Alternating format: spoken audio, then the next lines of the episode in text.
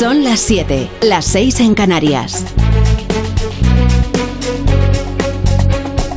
En Onda Cero, La Brújula. Rafa La Torre.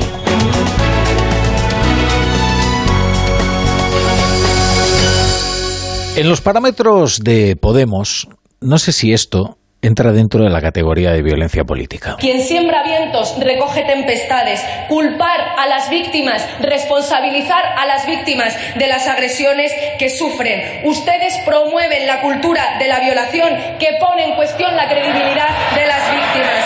Y miren, ustedes votan. Silencio, por favor.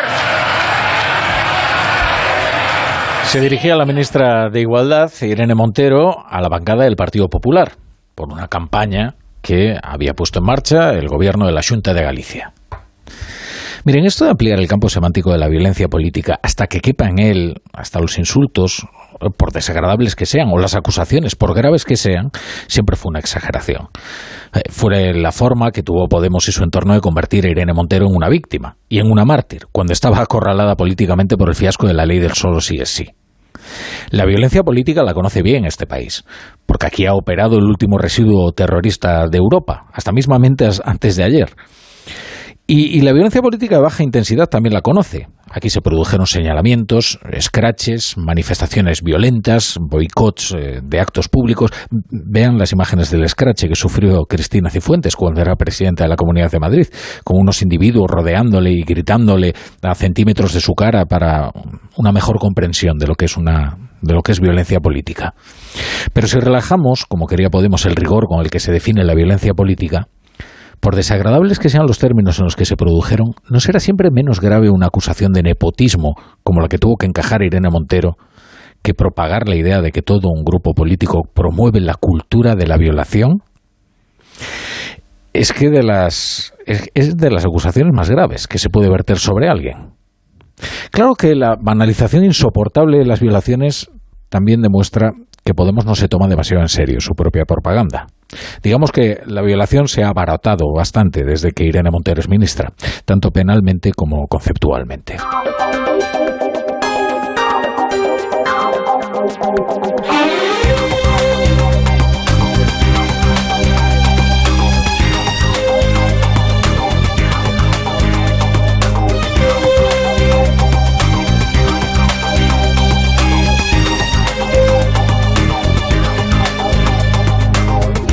Bienvenidos a la Brújula. Recuerden que seguimos en formato balompédico, así que les contamos las noticias hasta las 8, las 7 en Canarias y luego ya regresamos a las 10, las 9 en Canarias para analizar eh, toda la actualidad en nuestra tertulia. Ha sido una jornada muy tensa en el Congreso. Irene Montero se ha enfrentado a la impugnación verbal de toda la oposición que la acusa de haber urdido una ley que beneficia penalmente a los delincuentes sexuales. Le ha recordado a la oposición que más de 40 condenados en firme han visto reducidas sus penas por la ley del sí es sí, que más de una decena han sido excarcelados y que ella todavía ni siquiera se ha planteado asumir su error. Es más, sigue en su ida hacia adelante. Primero acusó a los periodistas de publicar eh, propaganda machista, luego señaló a los jueces por dictar sentencias patriarcales, difamó a Pablo Motos y a unas cuantas celebridades más en un anuncio, ahora difama al PP, al que atribuye la promoción de una cultura de la violación. Cuca Gamarra es la portavoz parlamentaria del Partido Popular. Y en vez de dimitir, asumir sus errores y rectificar, aquí lo que tenemos que estar aguantando es como a un grupo quien le advirtió de todo esto, nada más y nada menos que le acusa de promover la cultura de la violación. Y esto no es única y exclusivamente para retirar del orden del día del Pleno, que por supuesto, sino que es de máxima gravedad.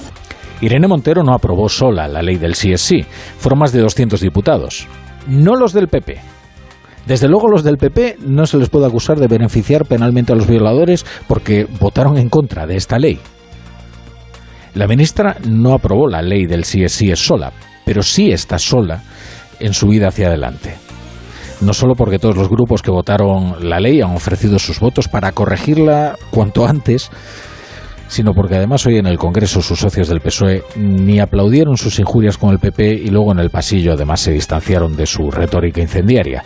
Así lo ha hecho la ministra de Justicia Pilar Job. Yo creo que todas las fuerzas políticas que votaron a favor de la ley integral contra la violencia de género, como fue el Partido Popular, son partidos que están a la altura de eh, las circunstancias y que tienen ahora que apoyar y tienen ahora que ser conscientes de que necesitamos seguir luchando contra la violencia machista y también lo ha hecho de manera incluso más rotunda, por cuanto la señala directamente a ella, Irene Montero, el portavoz parlamentario del PSOE, Pachi López.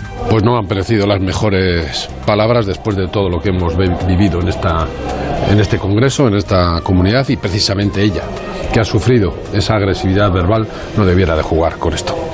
Me corrigen, efectivamente, efectivamente, el escrache que sufrió Cristina Cifuentes no fue cuando era presidenta de la Comunidad de Madrid, era todavía delegada del gobierno. Ahora, merece la pena ¿eh? revisar las imágenes, ¿eh? para una mejor comprensión de la definición exacta y precisa de lo que es violencia política. Eso sí, Recuerden ustedes que cuando a Irene Montero se le señaló de una manera francamente desagradable y aquí además eh, fue muy criticado que en el caso de nepotismo, que era ministra por, por Pablo Iglesias. Eh, bueno, ¿cómo se revolvió Podemos? Es que parecía Ahí sí que acusaciones de violencia política, de clima irrespirable, editoriales en los medios eh, oficialistas. Hombre, caso de nepotismo puede ser muy desagradable que te lo señalen. Ahora, que te digan que estás promoviendo la cultura de la violación, creo que está en un nivel muy superior ¿eh? en cuanto a gravedad. A menos que creas que las violaciones no son tan graves. Claro, que eso también puede ser. ¿eh? Este episodio abre luego un, debate muy interesante, porque en el Congreso se le ha quitado la palabra a una diputada de Vox por llamarle filoetarras a los diputados de Bildu. Que en fin, se ha retirado del diario de sesiones la constatación de que el padre de Pablo Iglesias pertenecía al FRAP, grupo terrorista, que había hecho la, la exportadora parlamentaria del, Partido Popular, Cayetana Albert de Toledo. ¿Y, ¿Y esto? Eh, ¿qué, sanción cabe ahora para Irene Montero? ¿O es que las sanciones solo son para la oposición? Y conste que yo creo que todo, absolutamente todo, debe permanecer en el diario de sesiones, ¿eh? aunque solo sea como marca para los historiadores del futuro, para que digan hasta aquí llegó la riada.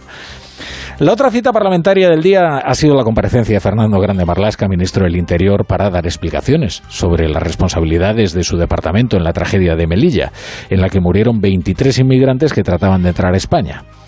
Recientes investigaciones señalaron que alguno de esa veintena de inmigrantes murió en suelo español y que fue luego arrastrado a suelo marroquí.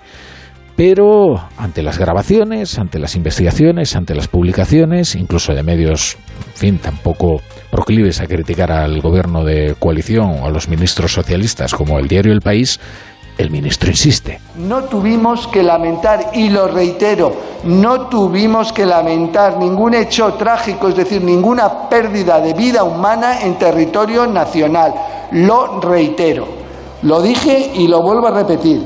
Estamos hablando de unos hechos trágicos que suceden fuera de nuestro país. No hubo ninguna pérdida de vida humana en territorio nacional.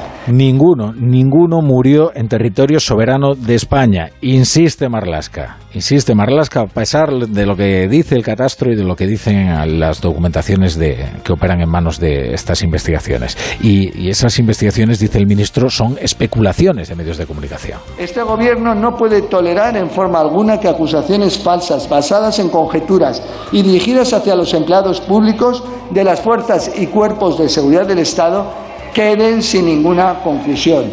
Y eso no es que el ministro del Interior se ponga detrás de las fuerzas y cuerpos de seguridad del Estado. El ministro del Interior se pone delante de ellas y defiende su actuación. En Onda Cero, La Brújula, Rafa La Torre.